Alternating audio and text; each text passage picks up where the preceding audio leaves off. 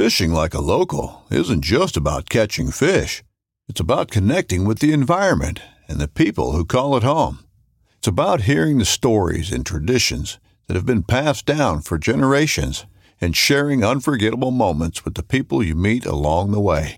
Fishing like a local is having an experience that stays with you forever. And with Fishing Booker, you can experience it too, no matter where you are. Discover your next adventure on Fishing Booker. This upcoming concert season will be all about the boots, and Tecovas is your stop for the best in Western style. Tecovas has seasonal and limited edition offerings this spring and summer, including men's and women's boots, apparel, hats, bags, and more. All Tecovas boots are made by hand in a time honored tradition with timeless styles that are always on trend. And Tecovas has first wear comfort with little to no break in period. It's hard to find this level of comfort paired with this level of style. Stop by your local Tecova store, have a complimentary drink or two, that's WCB style, and shop new styles. The smell of fresh leather and friendly staff are at your service. Many stores even have leather custom branding to make your boots truly personalized. And with regular live music and events, there's no in store experience like it. If you can't make it into a store, just visit tecovas.com. That's T E C O V A S.com. They offer free shipping on all boots, as well as free returns and exchanges, and ship right to your door. Go to tecovas.com and find your new favorite pair of boots today.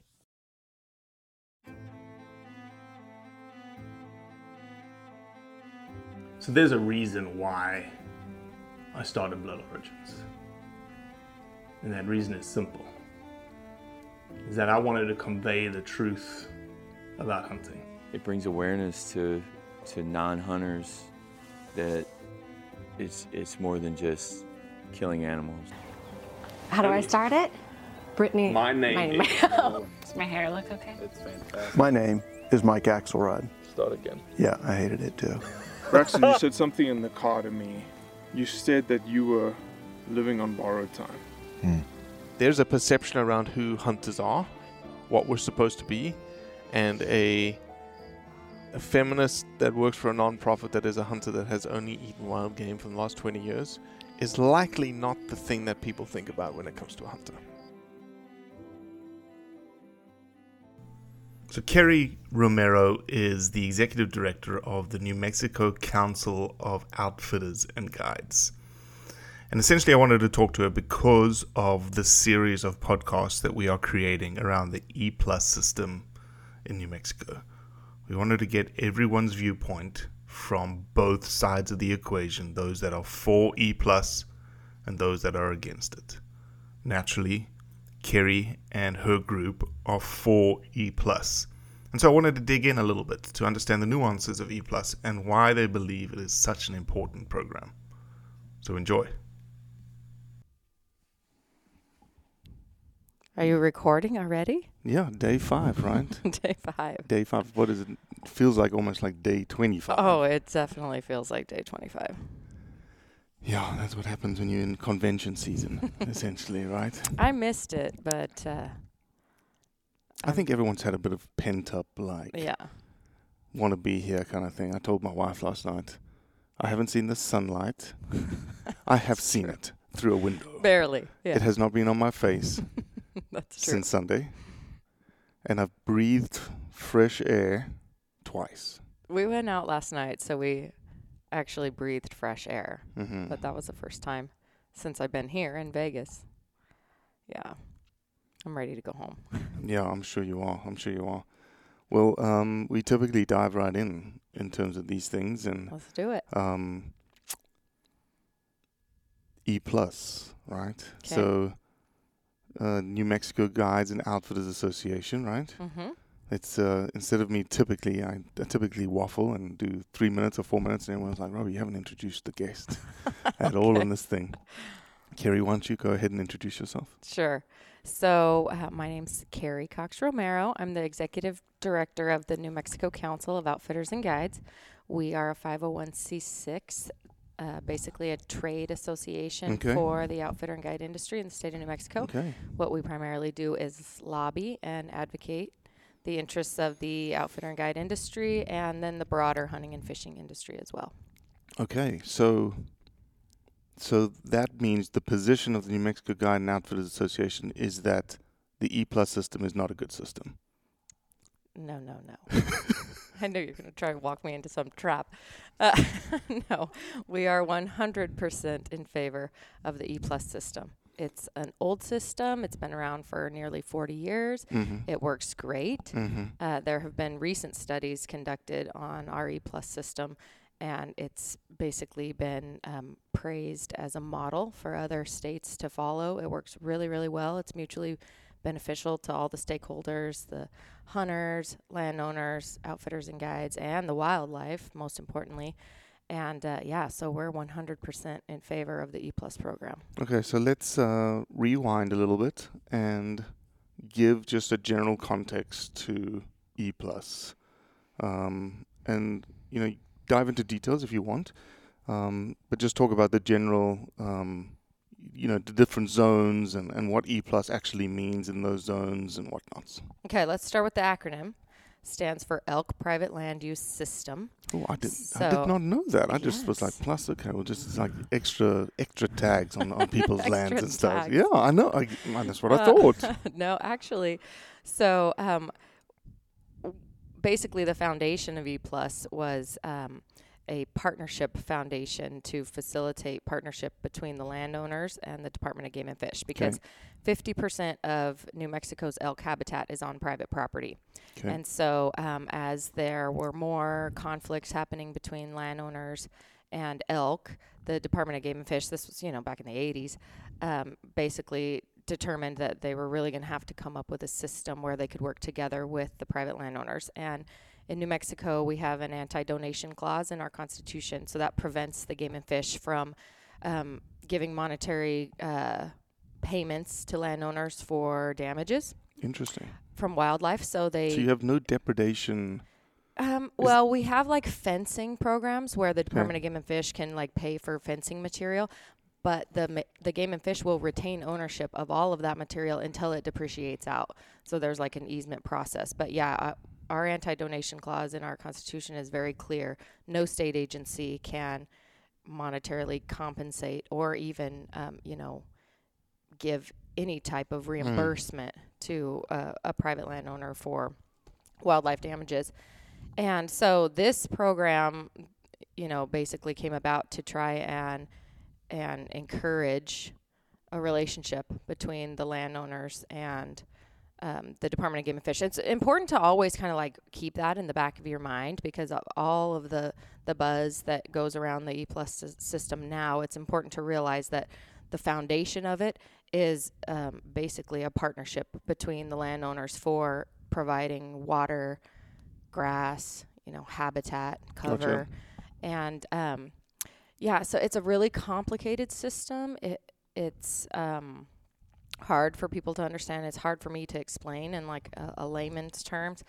So the overall mechanism for the E plus program is in statute, and uh, and it's a very short statute. It basically just says that the Game and Fish shall give uh, landowner permits to to landowners. Yeah, for elk. hmm Um, then all of the nuts and bolts are in rule. So a lot of it can be changed outside of the legislature, which is why The through commission process. Eh, correct which Mhm. is which is why we are so heavily focused on the on you know what the state game commission does uh, so um, basically what e plus does is it allocates hunting opportunity for elk on private property just like the department of game and fish allocates hunting opportunity for elk on public land Mhm. it's the way that they allocate opportunity for Mhm. elk on the private land further than that uh, so they issue the tags to the landowners and and there's states all across the. I mean, there's like 13 states that that issue landowner elk permits in a similar fashion. The difference between New Mexico and some of the other states is that ours are fully transferable. So that means they can be given Gotcha. or donated or sold Gotcha. to whomever the landowner chooses. And what that does, and there's like seven other states that have similar transferable landowner type uh, programs. Um, but what that does for the landowner is it creates a market Sure. and it, it gives Puts value value. animal, right. exactly it just just kind of similar to the way that it is in Africa hmm where the animal has value, and that therefore incentivizes conservation at a higher level. Mhm. It's the same sort of concept. hmm Okay, and so let's go from there. And now you've got two different, you got three different zones actually, right? Mm-hmm, mm-hmm. Yeah. So, so the way that a landowner will qualify for the E Plus program is in uh, depending on where your property is. Okay. Uh, you fall into one of three categories: the primary zone, Primary which zone, is right. basically where Best elk um, habitat. Yeah, best and most in most heavily managed by the Department of Game and Fish. So that's where their focus is. They really want to like protect Yep. and um, you know keep a, a close Mhm. eye on the quality Mhm, of the mhm. primary herd. So if your property is in the primary zone,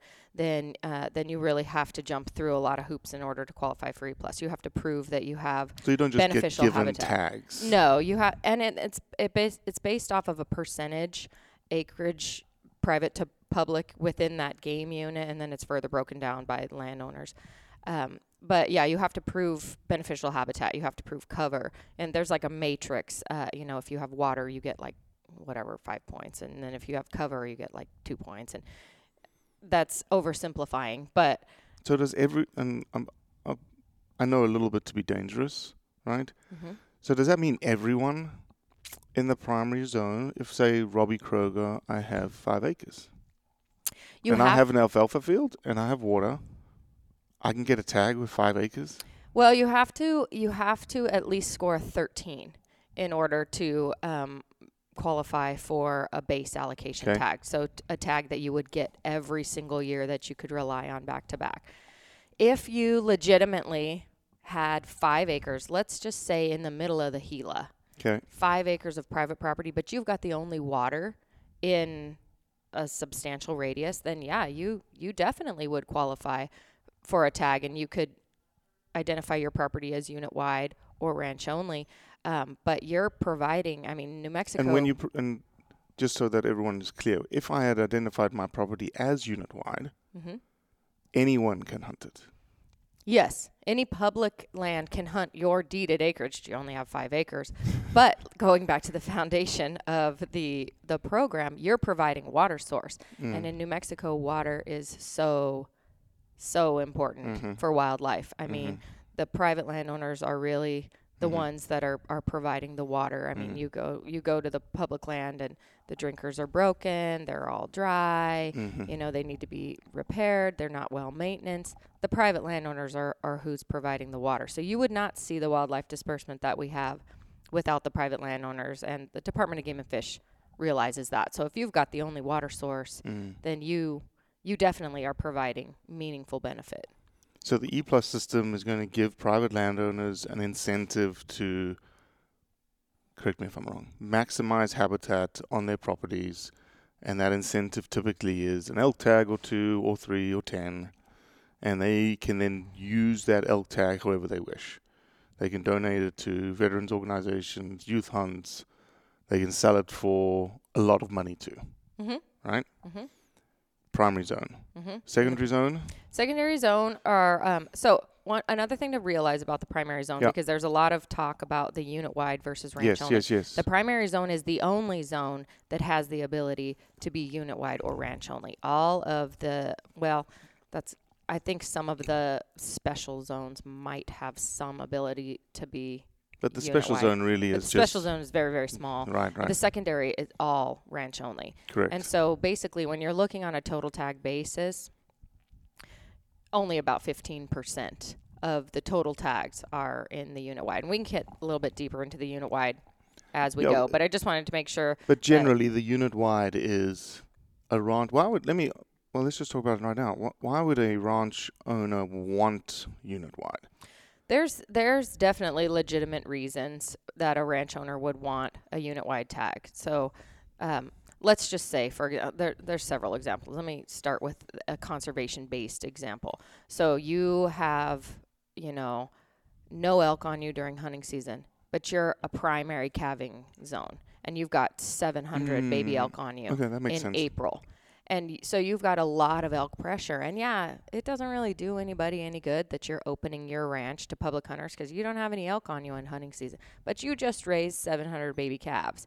And so you are contributing to the o- overall conservation Mm. of the wildlife and the elk specifically. So that's one example of why a unit wide tag would be valuable to a landowner. Another example would be um, there's a lot of checkerboard public private land in New Mexico. So there there's a, a lot of individuals, um, you know, especially that operate close to like bigger pieces of of public land that have you know public land in holdings or Mhm. they're real close to a, an access point.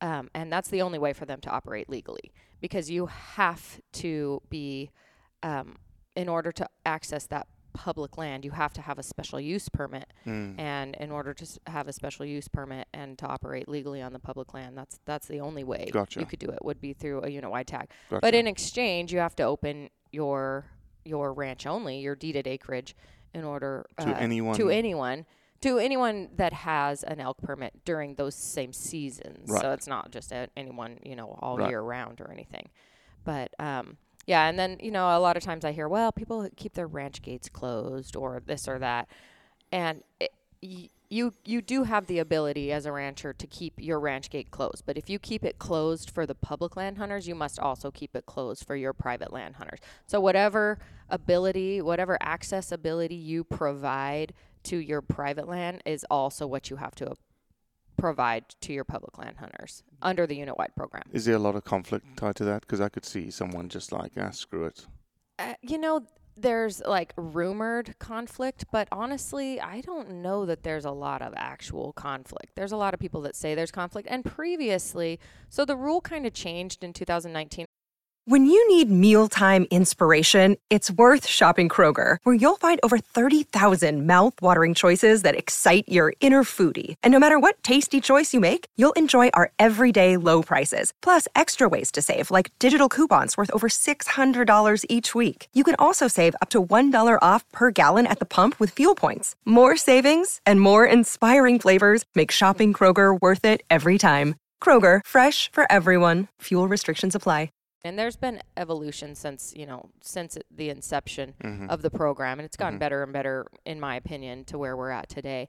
It changed, uh, went into effect, it changed in 18 and went into effect in 19. And it put a lot of various different restrictions on landowners to prevent them from trying to cut corners. Gotcha. And I, I think that it's really worked and Mhm. it's, it's done, you know, a fantastic job of making it more fair. Is there more improvement that could happen in the E-Plus system? I mean, I think there's always room for discussion of improvement, but at this point, the adversaries of the program, that's not what they want. They want to dismantle the program entirely. And so, what we are trying to do is protect the program. And maybe down the road, we get to a point where we can talk about some of the areas where there's still manipulation of the program and try to Mm. close those loopholes. Right. But right now, basically, what we are trying to do is just save the the entirety of the program Sure, in sure. general. So in the primary unit, give me some stats on private versus public tags. Is it equitable? Is it 50-50? Because that's where it comes down to at the end of the day, right? Is equitability and as I understand it, obviously, that the resource belongs to the people of New Mexico and that resource is on private ground, so it's not actually accessible to the people of New Mexico. Well, uh, so you can't really just, in my opinion, ratchet it down to talking about only the primary zone because the public land tags are also allocated in the secondary zone. So the secondary zone, kind of going back to what we were talking about before, is it's less um, aggressively managed, I guess you'd say, but there are huntable elk populations Mhm. and there are public land tags that are distributed. So you kind of have to look at the entire picture of public to private land in terms of tag allocation on, um, you know, on a more en- entire basis. We can leave the special management zones out because the special management zones are are usually like primarily all private property, And just big, big, time big. ranches, Right, right. Vermejo, you know, Mhm. these big ranches that are sort of isolated little islands to themselves, and they, you know, they would qualify for a special status regardless of what Mhm. sort of wildlife they Mhm. had. But um, looking at it from, you know, just uh, an allocation standpoint across both the public and the and the primary and the secondary zone, it, it is roughly 50-50. That's a, a bit of an oversimplification. If you got Okay. right down into the Okay. details, it wouldn't break out exactly like that.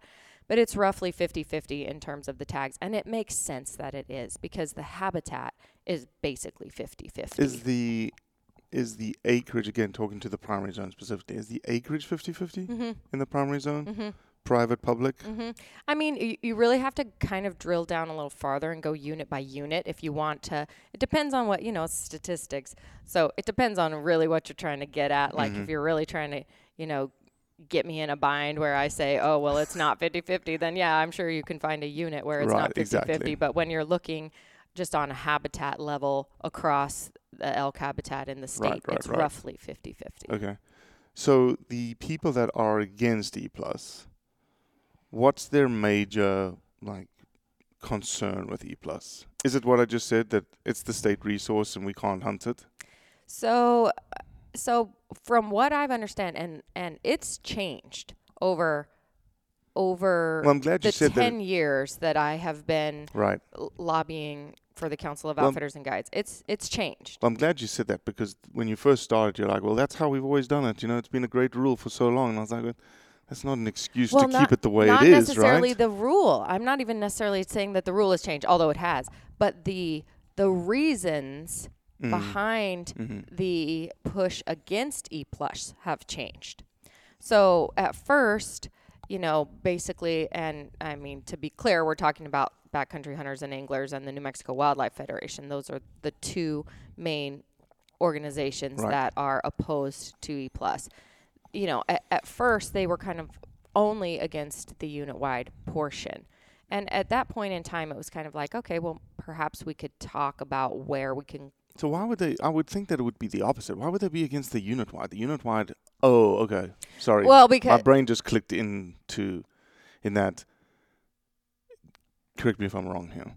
They're against the unit wide because it's unfair for someone to get a private land tag that is given to them, to then be able to hunt all of the public ground, versus the public land hunter that is in a very very um, is in a draw system that has very very low odds of drawing. I get that right? Yeah, that's true. And yes, I think that is the general thought process, but I really try to discourage people from like looking at the E plus system and comparing it to the draw system because they're two separate systems. They're meant to function as different Mhm. systems and it's it's really difficult to compare a, a draw system. But but yes, you're you're overall you're right. They it, it's a fairness issue. They But see it it as sense, being right? unfair. If I've got if Joe Blow has 50 acres, he's like, I got my 13 points. I don't have elk, and I'm gonna get a tag. Hell yeah, I want a unit wide, because it makes nothing. It, it's nothing on me, right? I'm not gonna get people on my property for 50 acres. But I get access to 500,000 acres. Um, uh, that was uh, No, I, an I see what you're exaggeration. saying. No, no, and actually, I mean, there are s- s- situations where you could potentially find a landowner that might be, and actually, prior to 2019, there was a high level of people that were trying to manipulate the system. Right. And um, and that's why the matrix system was kind of uh, re- Revamped. Yeah, revamped to kind of get some of those people who were cheating the system out. And I think there was over a thousand people that were kicked out of the system in 2019. And so I, I do find, I do think that it is far more fair now than it was before. But the new argument, and that's kind of what brings me back to the fact that I, I don't think that the adversaries of E plus have ever really been against unit wide necessarily. It was just the low hanging fruit. That was kind of where they were going to chop it off. Because now that we've kind of fixed some of the problems that they Mhm. said they had previously, they still are opposed to it. So they're not going to be happy until we have a we dismantle E plus entirely and go to to a trespass fee system. Which if we went to a trespass fee system, the outfitting industry would not die.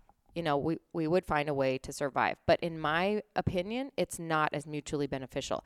It's not as mutually beneficial to the hunter. Mm. It's not as mutually beneficial to the landowner. And it's not going to be mutually beneficial to the wildlife because the wildlife depends on those smaller parcels of property. And the trespass fee system is going to fit, benefit the la- the larger landowners in general because you're not going to have as much access to the smaller parcels, whereas now you have more access to the Yeah, smaller yeah. parcels within the E plus. Could program. you argue that the trespass system? This may be a wild statement. I apologize. Okay. Could you argue that the trespass system is actually a more more of a commercialization of wildlife model than E plus?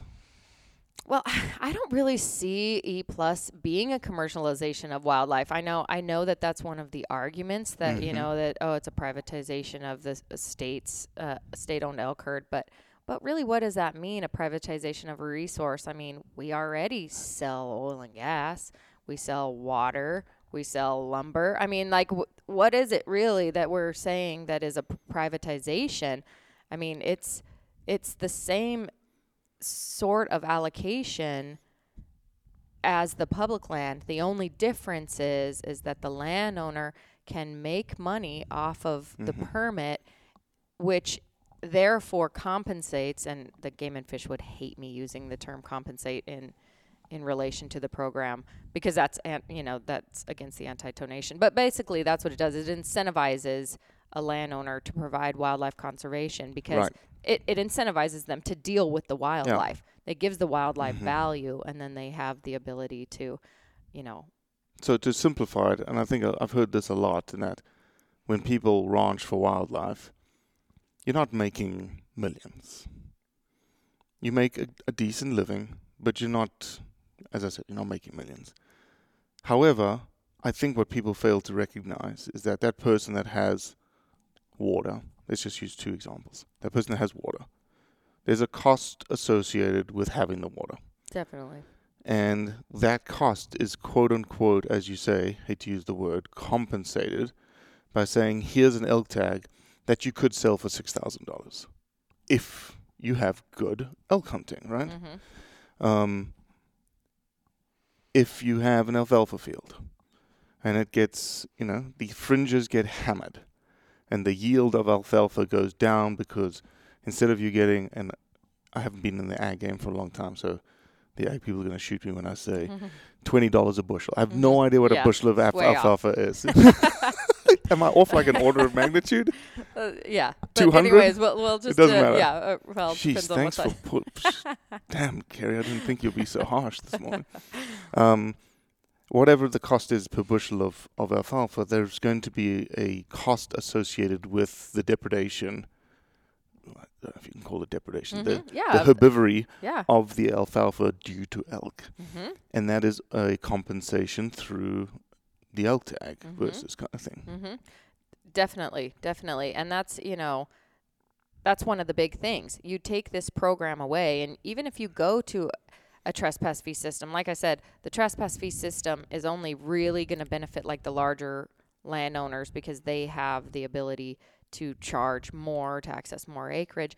But you take the value away from those elk on the smaller landowners, there's no incentive for them to keep those elk alive. The elk are competing with their income producing asset, whether it's cattle, whether it's crops, whatever it may be.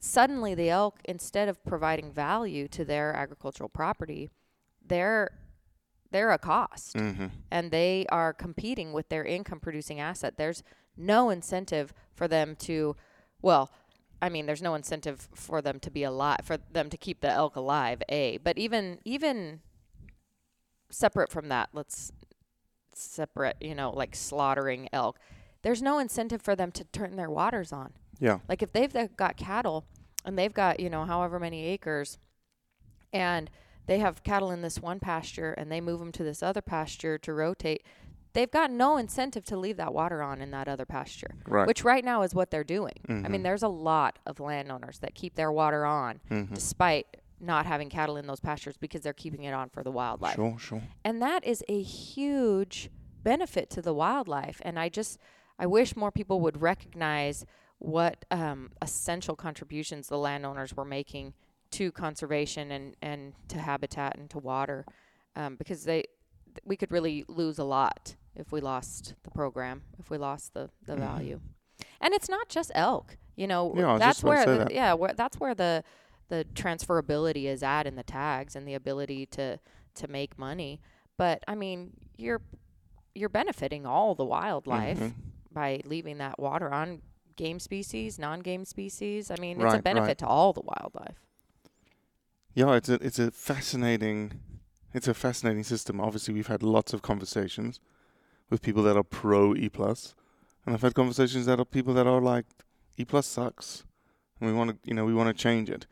Um, and I think you know obviously having discussions like this, people get to understand the me- the system, they understand the nuances, they understand that things change, and I agree with you. I think the when I first got involved in E plus, I had a very um, how can I call it? A very terse conversation with an individual that we both know. He says, "I need to call you, and you need to understand this, and you know who I'm talking about." I do. Okay, no, I actually don't. You do. Um, continue talking, and maybe I'll figure it out.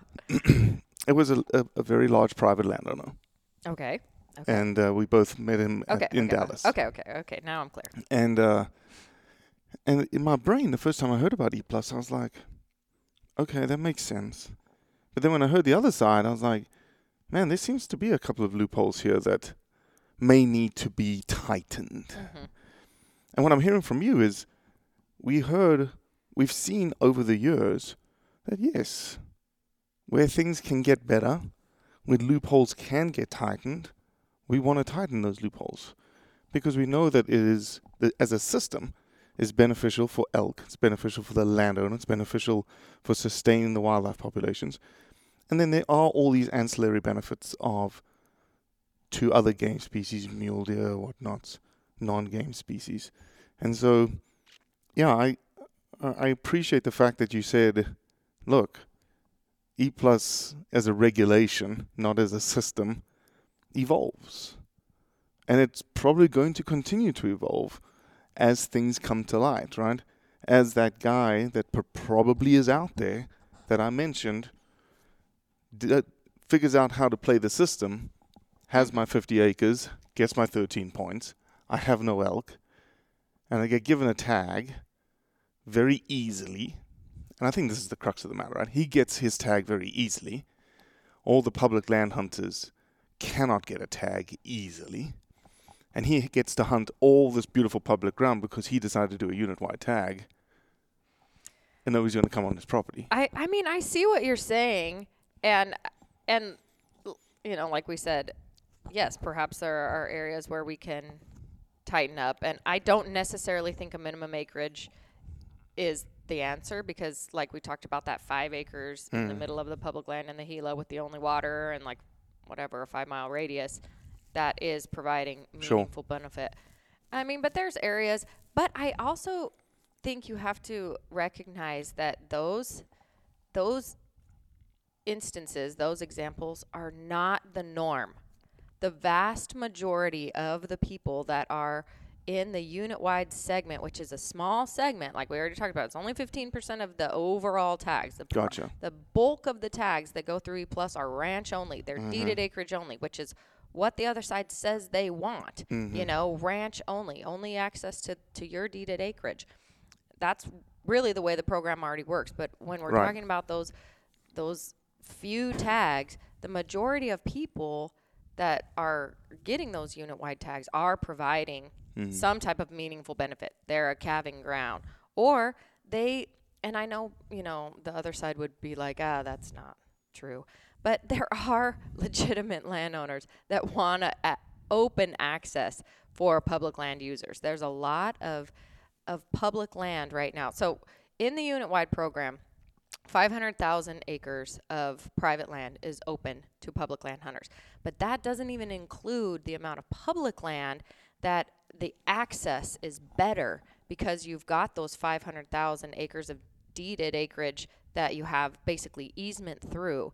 To it get to- to- to get to so landlocked much. public land, exactly. Exactly. So it's creating so much more access and and people just kind of like refuse to to accept that. But there and and there's a lot of people that will say or not even a lot, but you know, there's a handful of people who say no, that's not the way it works. But the game and fish has gotten so much better. There's GIS maps for all of the unit-wide properties. It's not on onX yet, but you can basically just like look at it on the GIS maps on the game and fish, mhm. put that into your onX stuff, and outline the ranch where you've got your access points, and then go there. It's not difficult to find these ranches anymore. They're not paper maps like they used to be. Mhm. There's you know there's ways that, and there's a whole lot of people that would be really upset if the unit-wide uh, public land hunters if the unit-wide program went away because that's where they their access points are at. That's where they have been Mm, accessing their that's a good public land. You shut those private land pieces off and you prevent that access to that public land. Not only the access to the deeded acreage, but the access to the public land. Yeah, it's a And great point. There's a lot of people that, you know, and it makes it seem, you know, the fact that BHA and the New Mexico Wildlife Federation have come out in full force against the program make it seem like all the resident hunters are opposed to E plus, but they're not. There are a substantial number of resident hunters that understand the value of the E plus program. They understand the value that the private landowners are are providing for the wildlife, and then they also understand that if they don't draw a tag, they can buy a tag. If if they have the wherewithal to do it, which yeah, they're more expensive, but they're equal opportunity. You Mhm. can buy one just as easily as a resident as you Mhm. can as a non-resident. And so it's not like Nevada where you're you know you're basically screwed if you don't draw a tag. There's no land, and you really want to hunt. There's no landowner Sure, program. sure, sure. No, it's interesting that you mentioned the consequence. I don't think p- we people have thought through that that consequence of losing E plus, which is the unit wide tag that is creates an easement essentially Mm-hmm. from public through private to landlocked public. It's a very, very good insight there. Yeah, well, thank you. I've been practicing. Oh, I'm sure you have. I'm sure you have. Let me finish with this. I can understand the other side.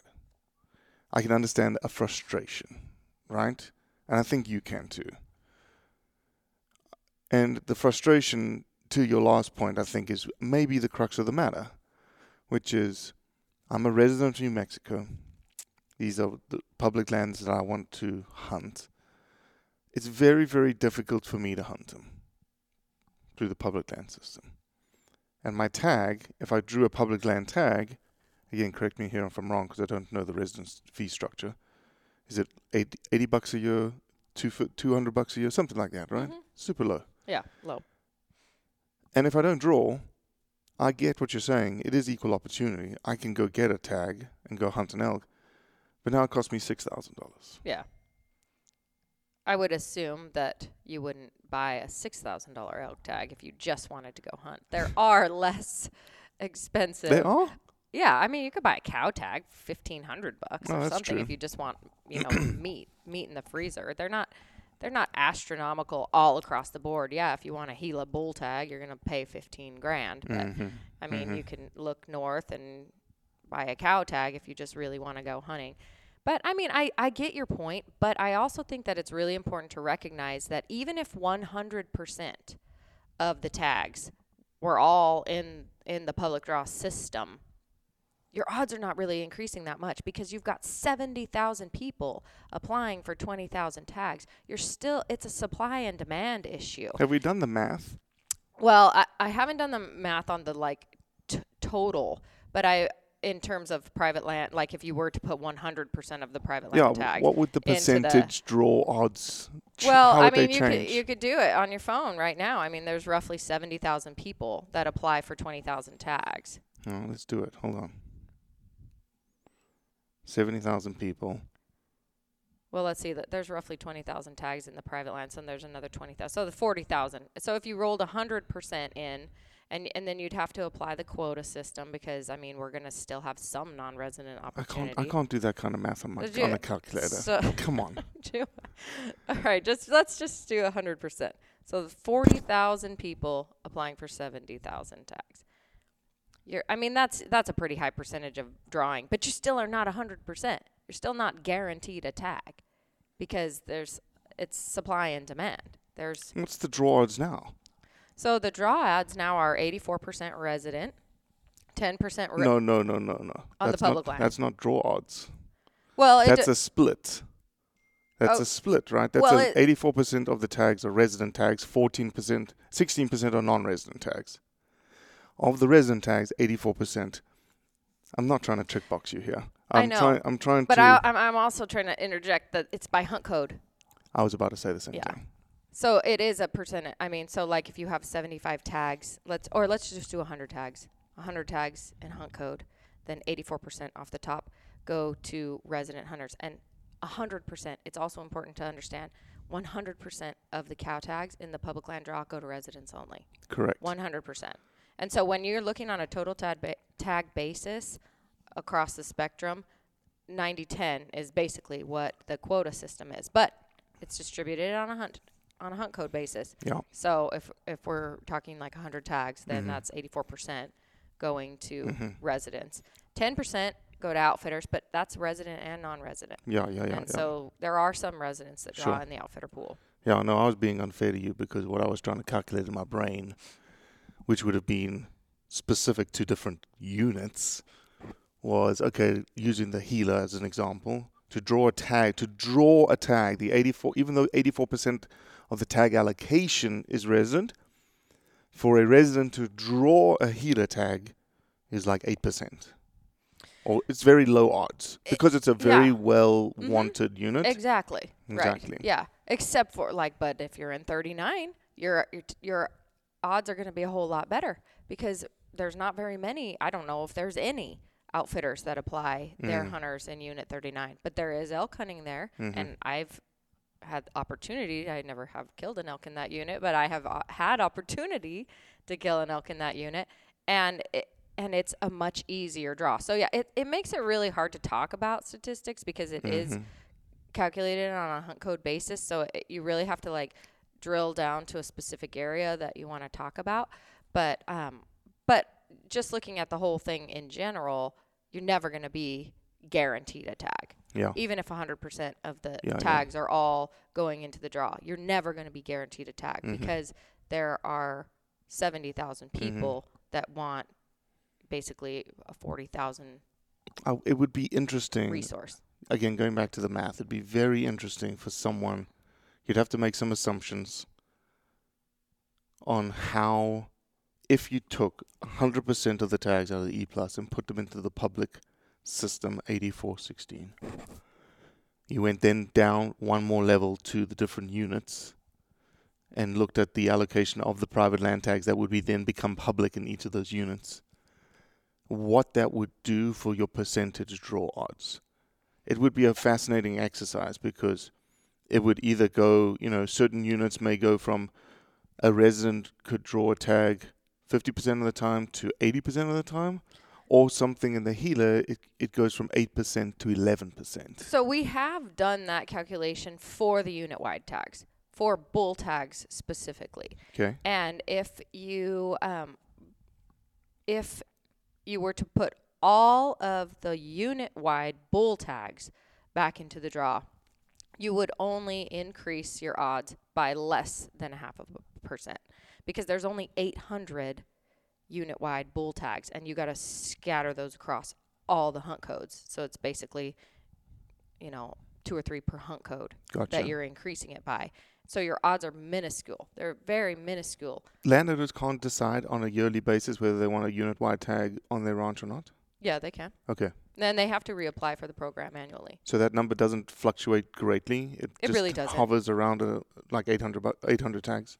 Yeah, right. It, it really doesn't fluctuate that that frequently because there's not enormous sized ranches that are going from ranch only to unit wide. Okay. Usually the bigger bigger guys they want to keep Sure. their hunters on their own property and their ranch only. You don't have these giant ranches that would swing the percentage Mm. greatly within a unit in Mm, any given any given, given year. So yeah, sense. it stays roughly the same. Uh, last question. Is this going to be a topic in 2022? Is it going to rear its head? Yeah, you know, that's a really good question. If we had had this conversation in Dallas like we were originally planning, I would have had a different response. Are you serious? Yeah, so there was some some drama. I'll There's always drama. There was some drama with the game commission last week, and uh, a commissioner was removed by the governor. oh yes, I saw that. and um, and he was one of the main Propon- oppo- yeah, opponents. opponents of the E Plus program, and um, ah, man, I really think it took the wind out of their sails. I hate to say that on something that's going to be like public, because uh, then I feel like it'll give them more fighting, you know, ability. But Sure. uh, well, this is a forum for everyone to discuss. yeah, So but but in my opinion, it just completely took the wind out of their sails. okay. It'll be interesting to see what happens. Our legislature is in session right now, Mm-hmm. and um, depending on what some of the bills are that are introduced during that session, without getting too deep into the weeds, it will give me a good indication of whether or not E Plus is going to be on the chopping block in 2022 or whether we're waiting till 2023. It's always on the chopping block pretty much every other year, Mhm, but mhm. Well, keep us informed. Yeah. We'd, we'd like to know, and uh, we'll push all this content out once it uh, rears its head again. sounds good. sounds good. Well, that's it for today. I appreciate you listening, as always. Leave a review, share it with your friends, and most importantly, do what's right to convey the truth around hunting.